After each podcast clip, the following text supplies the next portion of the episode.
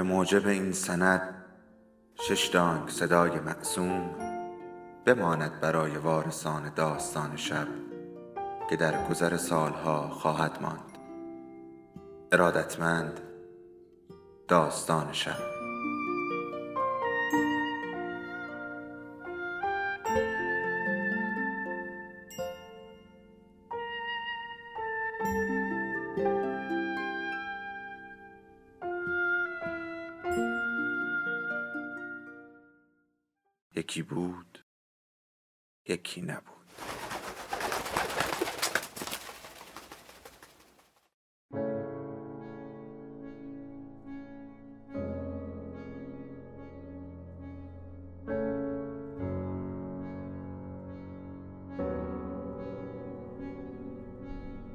سفر به انتهای شب. اثر لوی فردیناند سلین. مترجم فرهاد قبرایی. خانش رحمان حسینی.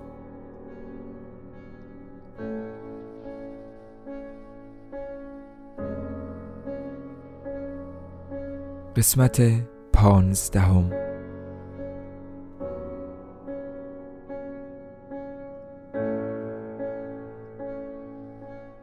از دو راه می شود به جنگل نفوذ کرد. یا به سیاق موشهای لابلای خرمن نقب بزنی که راه خفه کننده ای است و من از این کار نفرت داشتم یا اینکه تاب بالا رفتن از رودخانه را داشته باشی. وسط تنه خالی درختی فرو بروی مدام از پیچ و خمی به طرف بیشه پارو بزنی و به این ترتیب روزهای پی در پی منتظر رسیدن باشی و خودت را کاملا در اختیار آفتاب بگذاری. یک ریز و آن وقت وقتی این سیاها با عربدهشان سرت را بردند به هر حال و روزی که هستی برسی به جایی که باید برسی. همیشه اول کار قایقرانها باید مدتی معطل کنند تا با هم کنار بیایند. همیشه دعوایی راه میافتد. بعد پارویی به آب می‌خورد و دو سه نعره آهنگین بلند می شود که جنگل جوابش را می دهد و راه میافتی روی آب میلغزی پارو دوباره دیگر به آب می‌خورد و بعد بار سوم. هنوز نمیدانی جریان چیست. موجها را می‌بینی و عربده ها را میشنوی و اگر نگاهی به عقب بیاندازی می‌بینی که پهنه دریا دور می‌شود و رو به روی چشمانت پهناب صافی را می‌بینی که از رویش با تقلا میگذری و بعد روی اسکله که دیگر تقریبا در مه رود محو شده. آلسید را می‌بینی که زیر کلاه پهن زنگول مانندش فقط یک تکه از صورتش پیداست. یک لغمه از پنیر صورتش و باقی آلسید در لباس نظامیش که در باد تکان می‌خورد مثل خاطره ای است غریب که بالای شلوار سفیدی گم شده باشد. تمام چیزی که از این محل از توپو برای مانده همین است. آیا توانستند تا امروز آن دهکده آتشبار را از گزند داس آن رود موزی گلالود حفظ کنند؟ آیا آن سکلبه پرکک هنوز هم سر پا ایستادند آیا گراپاهای تازه و آلسیدهای گمنام دیگری هنوز هم مأمورهای انتظامی دیگری را با نبردهای موهومشان تربیت می کنند؟ آیا آن دادرسی بدوی هنوز هم آنجا برگزار می شود؟ آبی که به زور می نوشند هنوز هم همانقدر ترشمزه است؟ همانقدر گرم است؟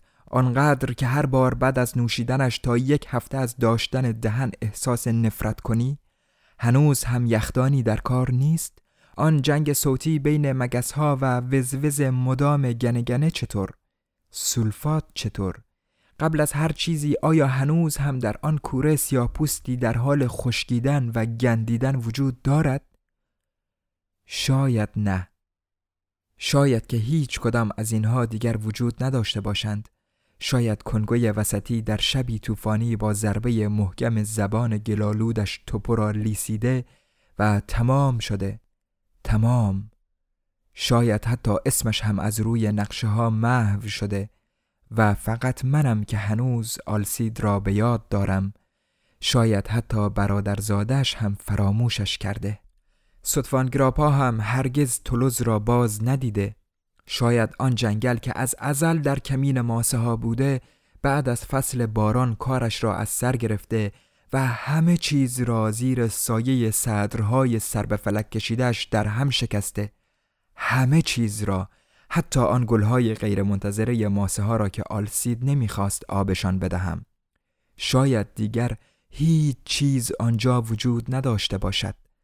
ده روزی که صرف بالا رفتن از رودخانه شد تا آخر عمرم یادم خواهد ماند. ده روزی که در گودی قایق به پایین گردابهای گلالود و به انتخاب راهی امن از وسط تنه ستبر درختهای به آب افتاده که ما می بایست به دقت از آنها حذر کنیم گذشت. درست مثل اعمال شاقی بود که باید با شتاب هر چه تمامتر انجام شود. بعد از غروب روی پرتگاه سنگی ساحل اتراق می کردیم یک روز صبح بالاخره آن قایق نکبتی را ترک کردیم و به جنگل زدیم به کوره راه پنهانی که در تاریک روشن سبز و نمناک میپیچید و تنها اینجا و آنجاش را گاهی شعاعی از آفتاب که از بام این کلیسای سبز سرازیر می‌شد روشن می‌کرد. درخت های قولپیکر به زمین افتاده گروه ما را بارها به دور زدن وامی داشت. از سراخ های ریشه هایشان قطار درسته می توانست با راحتی تمام عبور کند. یک دفعه نور کور کننده به چشم ما هجوم آورد. به فضای باز رسیده بودیم و آن وقت باز هم می بایست بالا برویم. باز هم جان دیگری بکنیم. به قله رسیدیم که جنگل بی انتها رویش را پوشانده بود. از دور خطوط زرد و سبز و سرخ جنگل موج در موج پیدا بود. جنگل کوه و دره را می پوشاند و پر می کرد. عظمتش مثل دریا و آسمان رعباور بود. به من گفتند مردی که ما دنبالش می گردیم کمی دورتر خانه دارد. در شکاف دره کوچک بعدی. وقتی به دره رسیدیم آن مرد منتظر آمدن ما بود. بین دو صخره طبیعی نوعی کلبه بومی برای خودش ساخته بود. به من گفت که خواسته است از تندبادهای شرقی یعنی بدترین نوع طوفان و خرابکارترینشان در امان باشد. دلم می‌خواست قبول کنم که این کلبه برای خودش امتیازی است. اما واقعا به گروه فقیرترین کلبه ها تعلق داشت. مسکنی بود تقریبا فرضی. هر طرفش در بود آقان. از نظر مسکن انتظار چنین چیزی را داشتم. اما به هر حال واقعیت از پیش های من جلو زده بود. حتما در نظر آن یارو قیافه دمقی به هم زده بودم چون که قفلتا صدایم زد تا از دنیای خودم بیرونم بکشد. ای بابا اینجا هرچی باشه از جنگ که بهتره. به هر حال از اینجا میشه خلاص شد. غذاش البته مزخرفه. آبش هم دست کمی از گل نداره. اما تا دلت بخواد می‌تونی بگیری و بخوابی. اینجا از توپ و این حرفا خبری نیست دوست عزیز. گلوله هم در کار نیست. خلاصه خودت می‌بینی که بدک نیست. آهنگ صدایش مثل آهنگ صدای مدیر کل اما چشمهای کبودش مثل چشم آلسید بود. حدود سی سال داشت ریش گذاشته بود. موقع رسیدن خوب نگاهش نکرده بودم بس که از دیدن آن خانه محقرش یکه خورده بودم. همان که برای من به ارث میگذاشت و شاید سالهای سال مسکن من می‌شد. ولی وقتی کمی بعد به صورتش دقیق شدم قیافه کاملا ماجراجویی دیدم. قیافه با زاویه های مشخص و حتی یکی از آن قیافه های یاقی که به جای همراه شدن با جریان زندگی همیشه در برابرش قد علم می کند دماغ گوشتی و بلند گونه هایی برجسته که های هوی کنان به استقبال ضربه سرنوشت می رود. این هم یک آدم بیچاره دیگر. گفتم درسته. هیچ چیزی بهتر از جنگ نیست. درد دل به همینجا ختم شد دیگر بیشتر از این میل نداشتم حرفی بزنم اما او دوباره به موضوع قبلی برگشت. مخصوصا امروزه که جنگا تموم نمیشن. به هر حال دوست عزیز خودت خواهی دید که اینجا اونقدرها هم لطفی نداره. همین کاری نیست. عین اینکه به ییلاق اومده باشی. در هر صورت نمی‌دونم به طبیعت آدم بستگی داره. پرسیدم آب چطور؟ آبی که توی لیوانم می‌دیدم و خودم برای خودم ریخته بودم نگرانم می‌کرد آبی بود زرد رنگ و وقتی خوردم تهوع آور و داغ بود عین آب توپو مثل آب چرب ظرفشویی که سه روزی مانده و تهنشین شده باشد آب اینجا همینه؟ عذاب آب از نو شروع می شد. آره این طرفا فقط همین آب و آب بارون فقط وقتی بارون بیاد کلبه مدت زیادی دووم نمیاره. می‌بینی به چه حال و روزی افتاده؟ می‌دیدم. گفت و اما غذا غیر از کنسرو چیزی نیست. از یک ماه پیش تا حالا فقط دارم کنسرو می‌خورم و نمردم. البته از یک نظر راحته ولی به هیچ جای آدم نمی‌رسه. بومی ها ریشه گندیده مانیوک می‌خورند. به مذاقشون سازگاره دوست دارند. از سه ماه پیش تا حالا غذا توی دلم نمیمونه. شایدم به خاطر تب نوبه است. نمی‌دونم. حتی چشمام فقط از ساعت پنج به بعد کار می‌کنند و فقط به همین دلیل فکر می‌کنم که تب گرفتم. با این گرمای اینجا مشکله که کسی تنش گرمتر باشه. خلاصه بیشتر به خاطر لرز میشه فهمید تب گرفتم. در ضمن حوصله آدمم کمتر سر میره. ولی البته اینم به طبیعت آدم بستگی داره. ممکنه یکی برای سر حال اومدن به الکل پناه ببره ولی من از الکل خوشم نمیاد. حالم به هم می‌خوره. به نظر می رسید برای چیزی که اسمش را طبیعت گذاشته بود احترام زیادی قائل است و بعد وقتی که هنوز سر همان موضوع بود اطلاعات و توصیه های دلسوزانه به من داد. روزها گرمه ولی شبا تحمل سر و صدا سختتره. انقدر که نمیشه باور کرد. جونورای وحشی برای جفتگیری و یا شکار دنبال هم میافتند. نمی‌دونم اینطور شنیدم. در واقع سر و صدایی را میندازند. اون سرش ناپیدا. از همه شلوغترشون کفتارها هستند میان درست نزدیک کلبه. صداشونو میشنوی. کاملا مشخصه. مثل صدای گنگنه نیست. گاهی وقتها آدم صدای پرنده ها یا مگس رو با صدای گنگنه عوضی می‌گیره. پیش میاد. اما کفتارها مثل دیوونه ها میخندند. دنبال گوشت تن آدم بو می‌کشند. از بوی گوشت تن آدم خندهشون می‌گیره. عجله دارند که آدم رو زودتر مرده پیدا کنند. میگن که شبا میشه برق چشماشون رو هم دید. عاشق مردارند. من تا حالا به چشماشون نگاه نکردم. از یک نظر متاسفم. گفتم عجب جای اینجا. اما لذت های شبانه بیکی بیمبو به همین جا ختم نمی‌شد. افزود دهگدم هست. ستای کاکاسیا بیشتر نیستند ولی کسافت ها چنان سر و صدایی را میاندازند که انگار ده هزار نفرند. خودت می‌بینی. اگه برای شنیدن صدای تبل آماده ای جای درستی رو انتخاب کردی. چون که اینجا گاهی به خاطر اینکه ماه هست تبل می‌زنند و گاهی هم به خاطر اینکه نیست.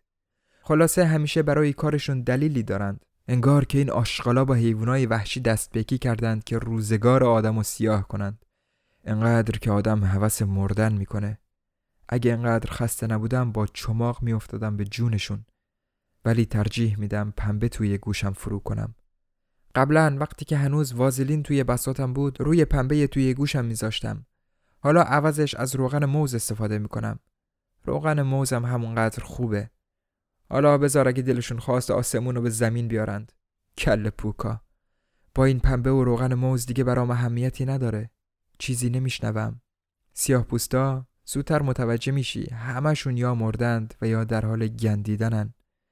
تمام روز چنباتمه می‌زنند. طوری که آدم باورش نمیشه حتی قادر باشند برن کنار درختی بشاشند.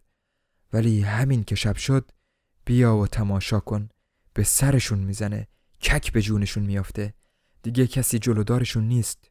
درست مثل تیکه هایی از تاریکی شب که دیوونه شده باشند. اگه از من بپرسی سیاه پوست همینه. خلاصه یک مشت آشغال یک مشت فاسد. گفتم برای خرید زیاد پیشت میان؟ گفت خرید دکی دلت خوشه. باید قبل از اینکه ازت کش برند ازشون کش بری. اینجا معامله اینطوریه. فقط همین. شبها ابدا به فکر من نیستند. البته که نه. شبها ابدا به فکر من نیستند. البته که نه. چون من یک گلوله پنبه روغنی توی هر کدوم از گوشام چپوندم. اگه آداب معاشرت سرشون بشه عجیبه. و تازه خودت می‌بینی که کلبم در نداره. و اینا میان از خودشون پذیرایی می‌کنن. اینجا بهشون خوش میگذره.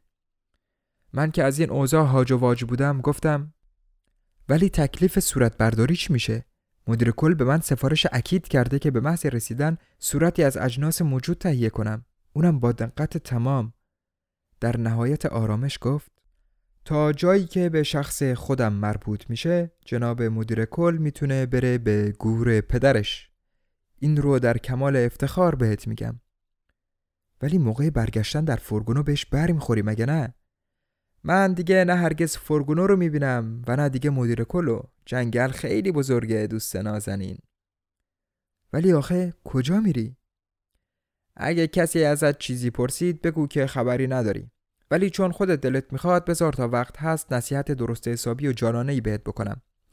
بذار امور شرکت پرودریر بره به درک. همونطور که شرکت پرودریر تو رو فرستاده به درک. و اگه در این مسابقه به اندازه شرکت سرعت داشته باشی جایزه بزرگ حتما نصیب تو میشه. پس خوشحال باش که کمی از جنس ها رو برات باقی گذاشتم و بیشتر از اینم چیزی نخواه. در مورد کالاها هم حالا که ازت خواسته همشو از من تحویل بگیری به مدیر کل بگو چیزی ازش نمونده. همین. اگر حرفتو باور نکنه خب زیاد اهمیت نداره. همینجوری هم در هر صورت به ما تهمت دزدی می‌زنن. بنابراین از نظر افکار عمومی فرقی نداره. برای یک بارم شده چیزکی گیر ما میاد. مدیر کلم خیالت راحت باشه. خودش بهتر از هر کسی دیگه می‌دونه چه دوز و کلکی سوار کنه. یکی به دو کردن با اون فایده ای نداره. این از نظر من. نظر تو هم همینه؟ همه می‌دونن کسی که حاضر باشه بیاد اینجا حتما حاضره که پدر و مادرشم بکشه. درست؟ خب پس. زیاد مطمئن نبودم که چیزهایی که به من می‌گوید واقعیت داشته باشد ولی این بلافاصله باعث شد که فکر کنم شغال درجه یکی است ابدا خوشحال نبودم ابدا پیش خودم اقرار کردم که باز هم افتادم وسط ماجرای کثیف دیگری و لحظه به لحظه بیشتر باورم می‌شد. دیگر با آن مرتیکه دزد حرف نزدم. در گوشه ای کالاهایی را که می‌خواست برایم باقی بگذارد در هم و بر هم دیدم. چند عدل پنبه ولی در عوض دوجین دوجین لنگ و صندل بسته های فلفل تکه پارچه یک ظرف تزریقات و مخصوصا مقدار فوقالعاده زیادی کنسرو و خوراک گوشت و بالاخره یک کارت پستال رنگی میدان کلیشی. نزدیک تیرک اصلی کاوچو و آجی رو که از سیاه خریدم پیدا می‌کنی. اولا خیلی سختم بود. ها بیا بگیر این 300 فرانکه. اینم از حساب و کتاب. نمی‌دانستم از چه حساب و کتابی حرف می‌زند اما از توضیح خواستن خودداری کردم. شاید مجبور باشی مدت جنس مبادله کنی چون اینجا آدم پول لازم نداره پول فقط به درد رفتن می‌خوره. به قاه قاه افتاد. من هم که نمی‌خواستم آن لحظه ناراحتش کنم خندیدم که فکر کند خوشحالم. علا رقم محرومیتی که از ماها پیش تا کنون تحمل کرده بود یک ردیف مستخدم جور و جور جمع کرده بود. اکثرا پسر بچه بودند و با رقبت می آمدند تا تنها قاشق کلبه یا آن فنجان حلبی بی همتایش را برایش بیاورند یا از پوست پایش ککهای همیشگی و شکست ناپذیر را بیرون بکشند. او هم در عوض با دستهاش خدمت خاصی بهشان می کرد. تنها کار شاقی که شخصا با آن تندر می‌داد خاراندن خودش بود که مثل آن مغازدار فرگونو با چابکی معجزه آسایی که فقط در مستعمراتی جماعت دیده می شود انجام می‌داد. اساسیه ای که برایم باقی گذاشته بود به من نشان داد که با جعب شکسته ها چه چیزهایی که نمی شود درست کرد. صندلی، میز و مبل این منحرف یادم داد چطور کرمهای صدپای درشت و سنگینی را که دائما لرزان و عرقریزان به کلبه جنگلی ما حمله می کردند با ضربه انگشت پا می شود به دور دورها پرتاب کرد. اگر احتیاط را کنار بگذاری لهشان کنی بدا به حالت. یک هفته تمام با بوی گندی که از تنه کسافتشان بیرون می‌زند تنبیه می‌شوی. جایی خوانده بود که این موجودات تنبل و چندشاور قدیمی ترین جانوران روی زمینند می گفتند که متعلق به دوران دوم زمین. وقتی که ما هم همینقدر قدیمی بشویم دوست عزیز چه بویی خواهیم داد درست مثل همین غروب این جهنم آفریقایی محشر بود هرگز فرصت تماشایش را از دست نمی‌دادم. همیشه تماشای آن مجلس با شکوه خورشید کشی دلخراش بود نمایشی بود رنگارنگ حیف که ستایش یک نفر آدم تنها کافی نبود.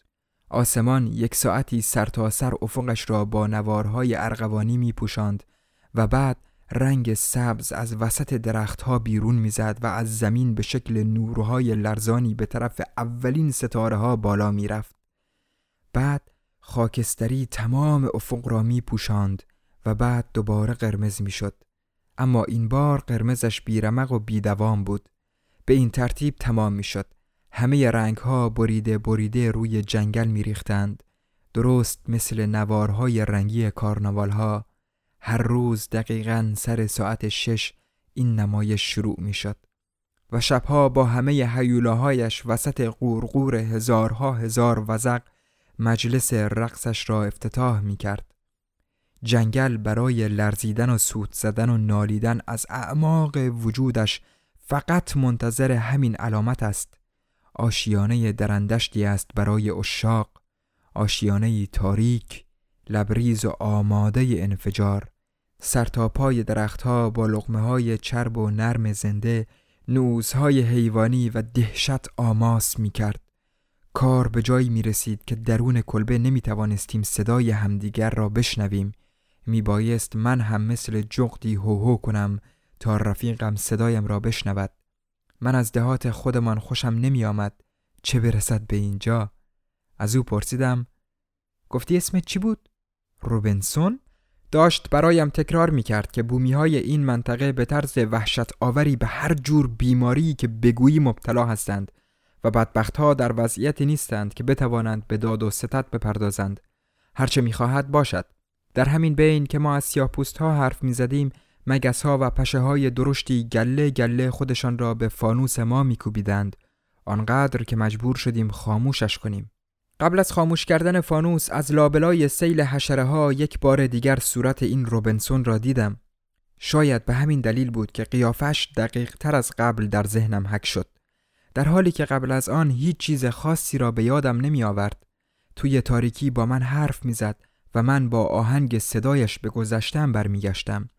درست مثل این بود که کلیدی را برداشته باشم و در سالها و ماهها و روزهای گذشته را با آن باز کنم و از خود بپرسم کجا با این موجود روبرو شدم؟ اما چیزی پیدا نمی کردم صدایی به من جواب نمی‌داد. آدم ممکن است کورمال کورمال از وسط اشکال مبهم خاطرات بگذرد و لابلایش گم بشود. تعداد آدمها و اشیایی که در گذشته آدم دیگر حرکتی ندارند دیوانه کننده است. زنده هایی که در دخمه های زمان سرگردانند. چنان کنار مرده ها خوابیدند که انگار یک سایه واحد بر سر همهشان افتاده. همچنان که پیر می‌شوی دیگر نمیدانی مرده ها را در ذهنت زنده کنی.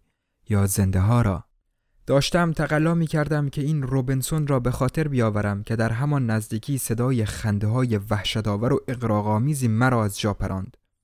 بعد خاموش شد. خوشبختانه از قبل آمادم کرده بود. مسلما کفتارها بودند.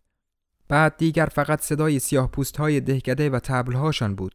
صدای بیمعنایی که از چوب تو خالی بلند می‌شد. صدای موریانه های باد. بیشتر از همه اسم این روبنسون بود که عذابم می‌داد.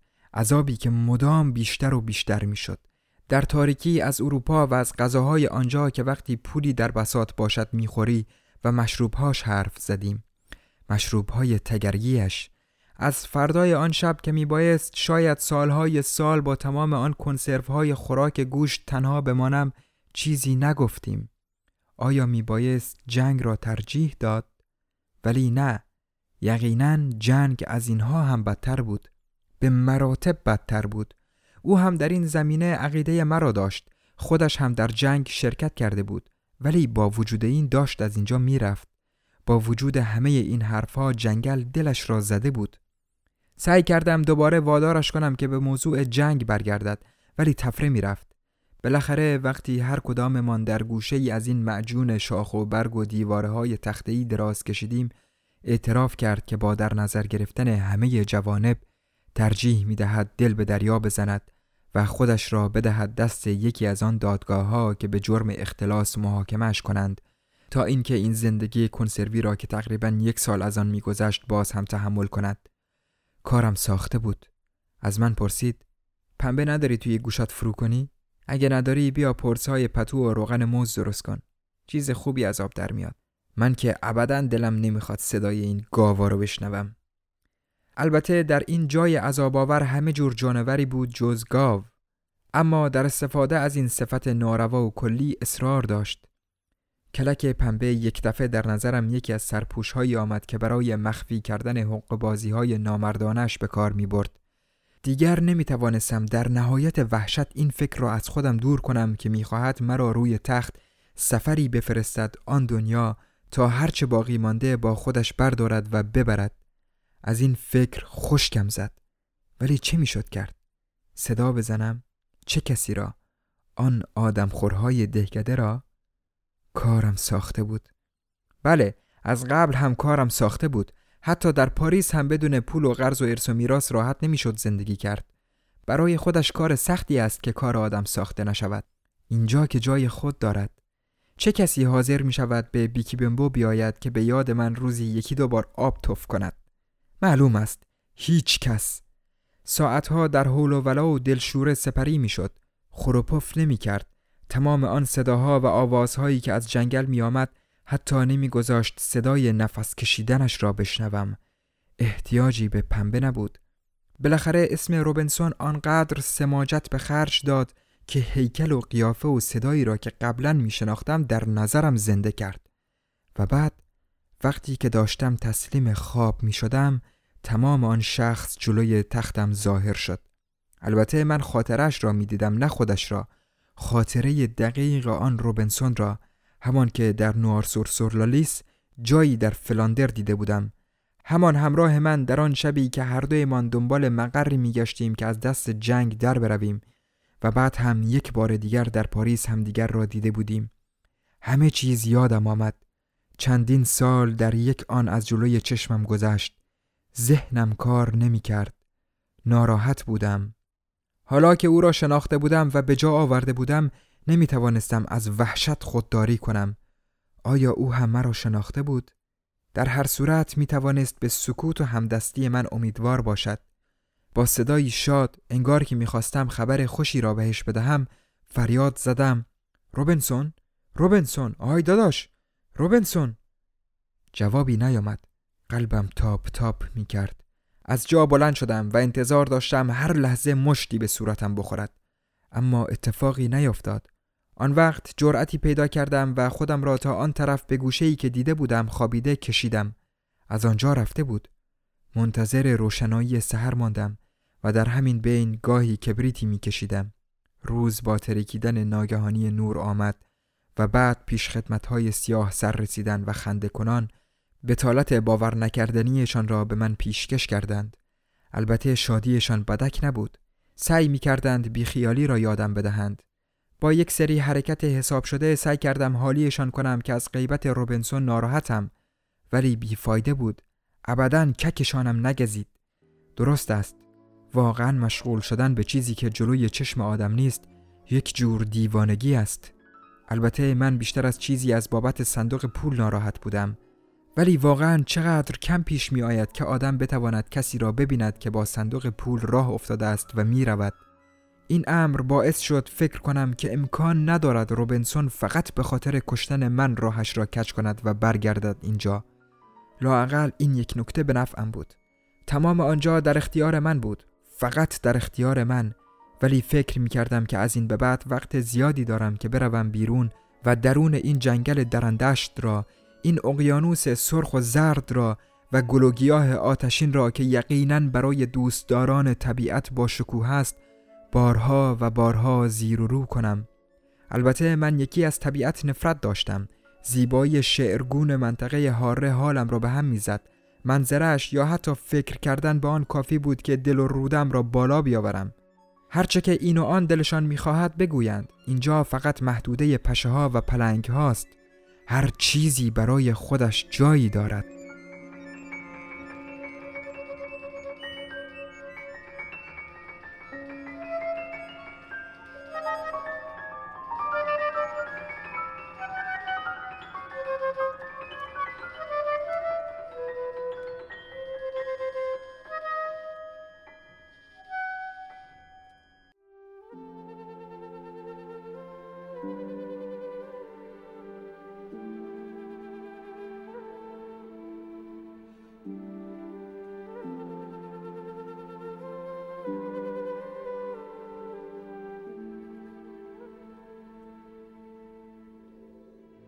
داستان شب بهانه است. برای با هم بودن دور هم نشستن شنیده شدن.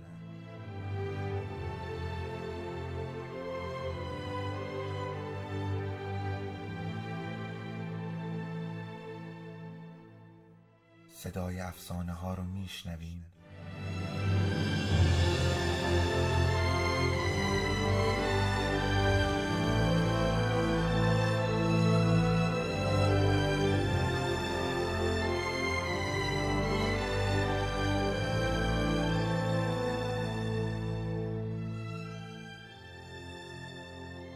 tomber.